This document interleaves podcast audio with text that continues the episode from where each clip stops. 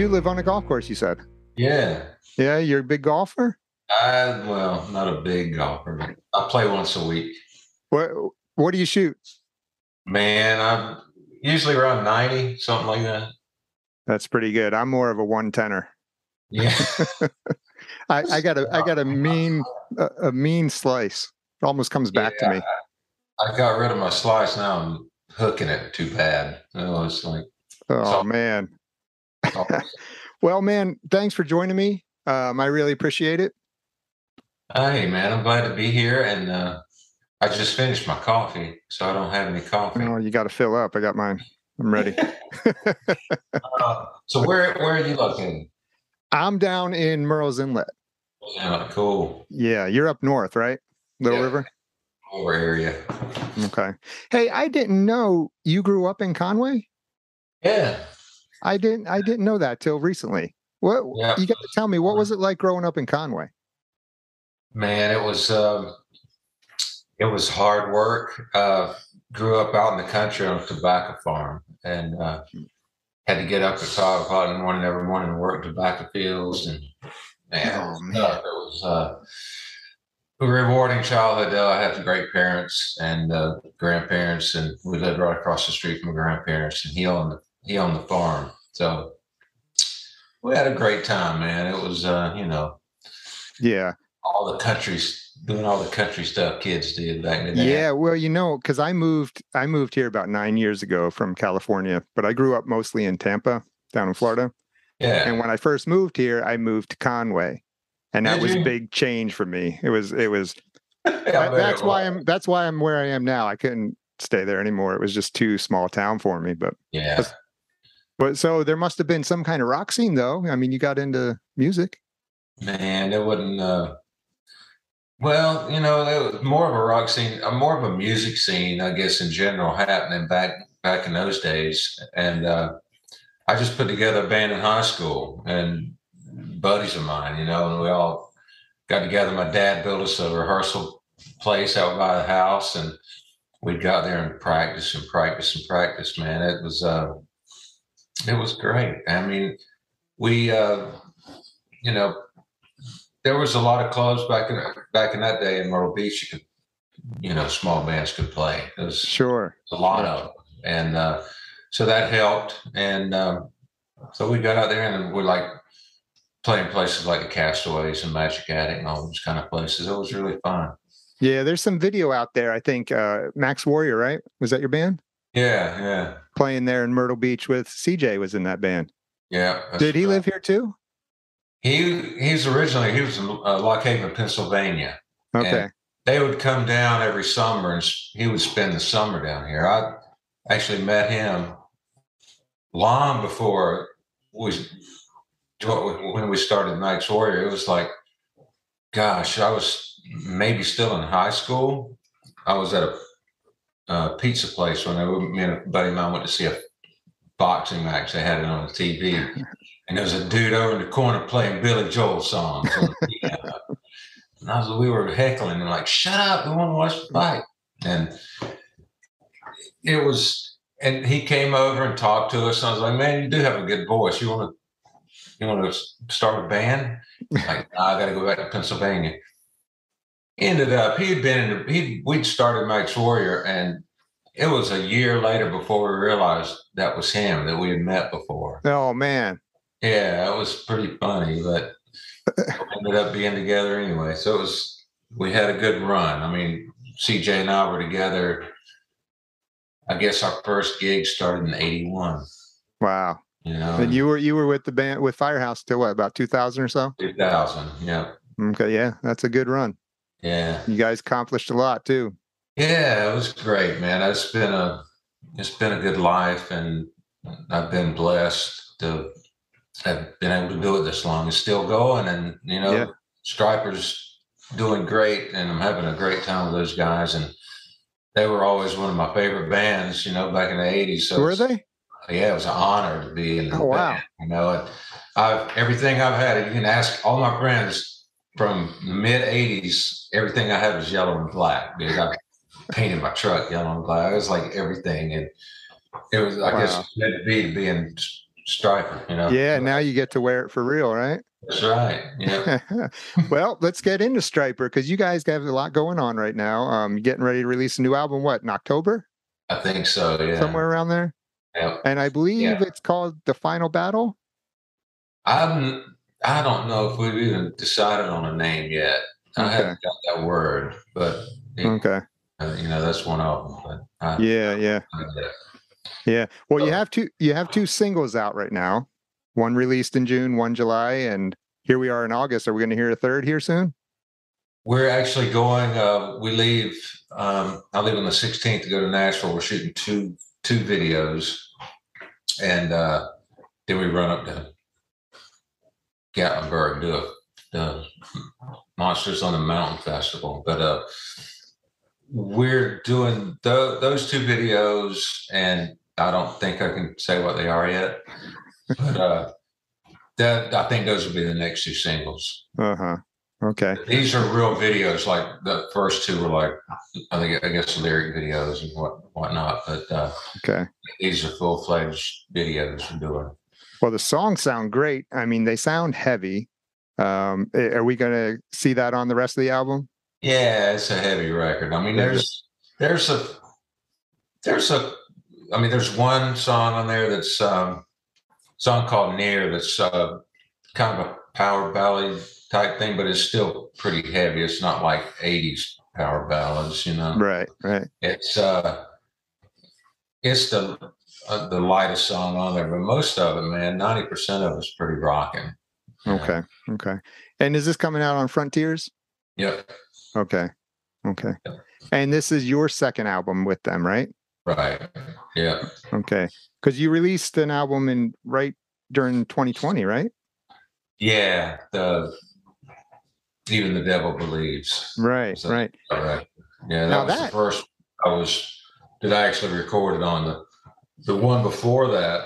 God Damn Evil was uh, I joined right when it was getting ready to come out, and uh, Okay. so I didn't play on that record, but I toured on it. So hmm And then to release that in 2020, we all know what happened the last two years. I mean, that had to just deflate this, you, you know, just, I mean, you couldn't do anything with it once you released it. No, it was terrible. We and at the time we thought that I mean everybody was telling us that that was the best album we've ever done in Mm. history band, and uh, I was honored to be a part of that. But it's a shame that we didn't get a tour on that record, man. That was so good, you know. Yeah.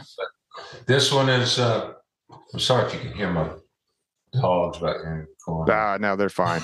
they can join Um, us if they like. But uh, this one, I, I this one is just as good. It's amazing. My, Michael is such a good writer. Good Mhm. God, and a great producer, and he's just got the, some of the best ears I've run across in rock. Man, he's a talented dude, and I mean everybody in the band's great. Yeah, but Yeah. his writing is just amazing. He writes more than any guy I know. Mm, mm. Now, um, you've had a. How was it making this record? Because we all know what happened with Oz and and Michael recently with his eye. You know, I mean, there's a lot of setbacks, but you guys pushed through that. I mean, how did that work out for you guys? Yeah, it was. Uh, we were worried. I mean, uh, uh, Oz was. Uh, you know, he was worried that he might not could handle it, and he freaking nailed it, dude. I mean, there's some of the best solos I think he's ever done on this record, and uh, his vocals were great. He he freaking knocked it out of the park, and. And Michael, I mean, he was right in the middle of his eye thing. So he, he was wearing a patch and he couldn't move his head. He'd have to Mm. he'd sit there and you know play and try not to.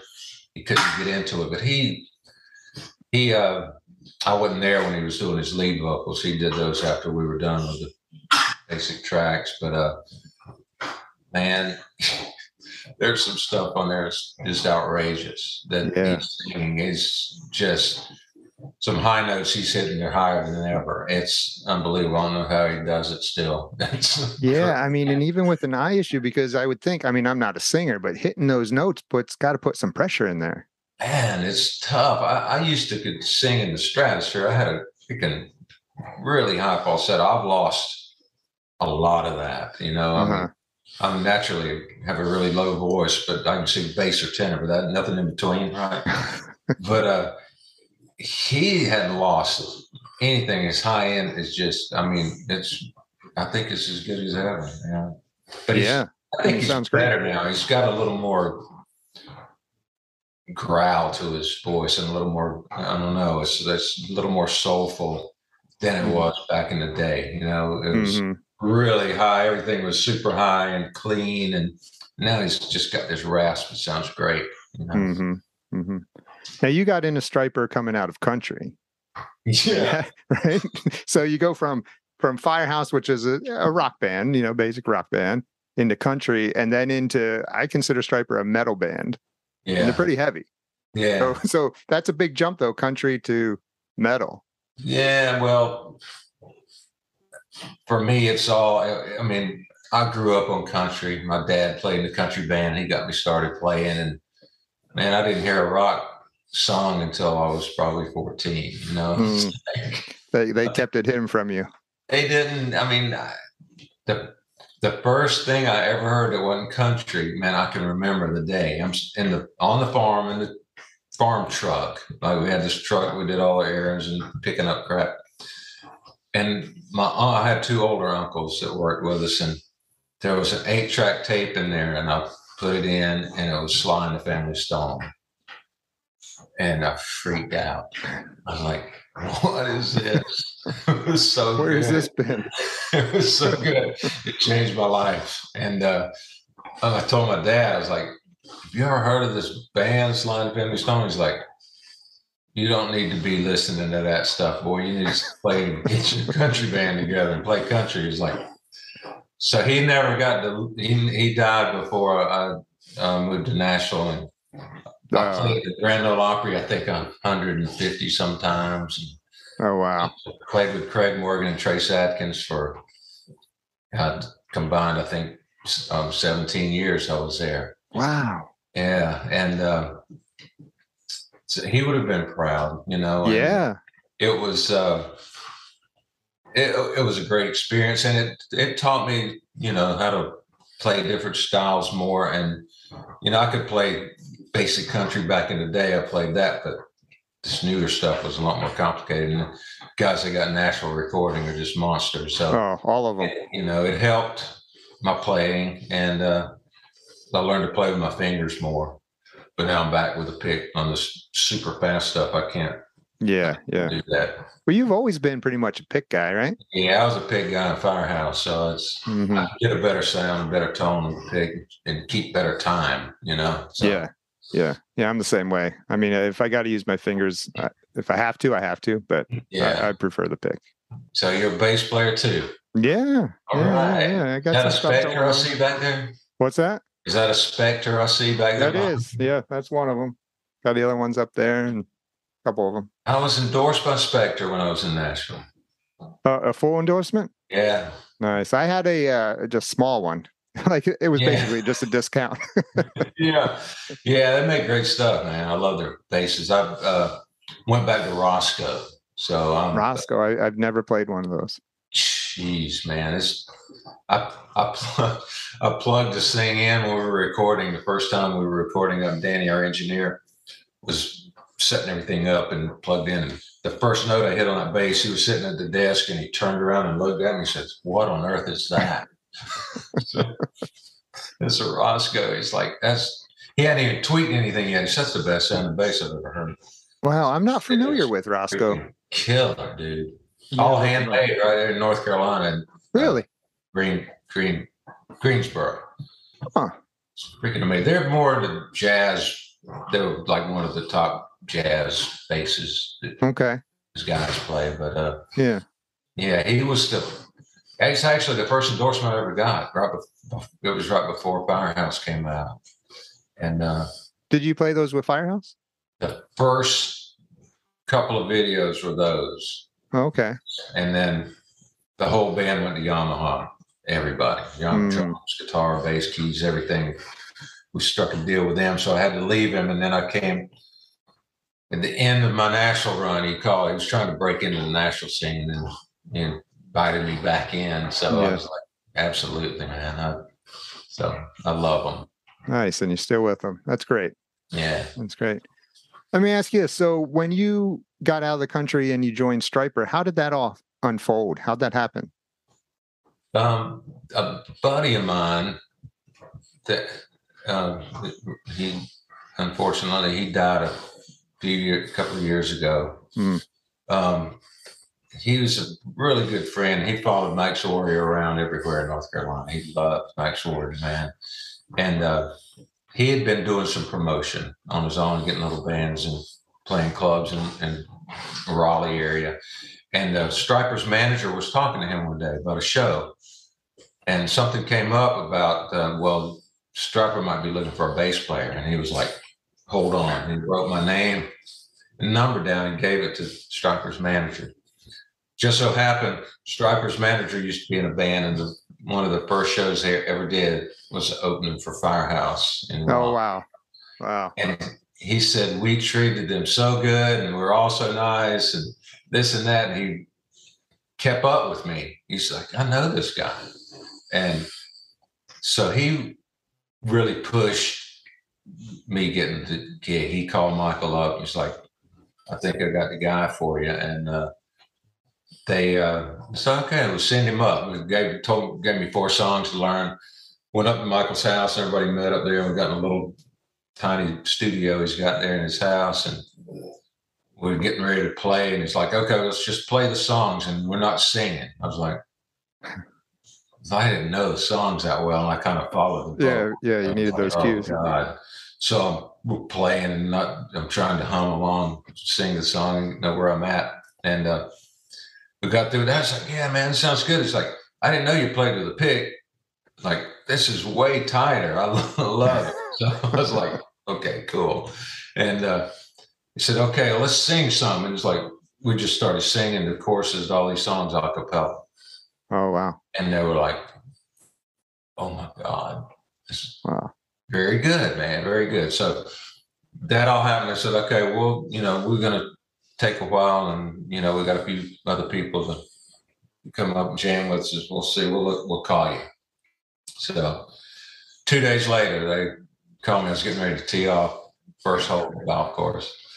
And they called and uh, I said, We're not going to see anybody else. It's yours if you want it. And Nice. I was like running around on the tee box. You, what, what, what'd you shoot? Like a 130 that day? I, could, I couldn't hardly play. I was so happy. And uh, yeah, that's the way that went down. And it was, um, I mean, I'd met them. I played in, well, in Maxx Warrior opened for Huh. me in 84. Okay. So did you, did they know, uh, they They knew of you, I'm sure. right? They knew of Firehouse. Right. And I'd s- been backstage at a meet and greet like when I was in Nashville. And I met them there, but they didn't remember, you know, Yeah. remember Yeah. that stuff. So they really, really didn't know me at all, Yeah. you know, and, uh, but they, you know, of course, they knew about Firehouse. So That's all that helped. And uh, so that's how it happened.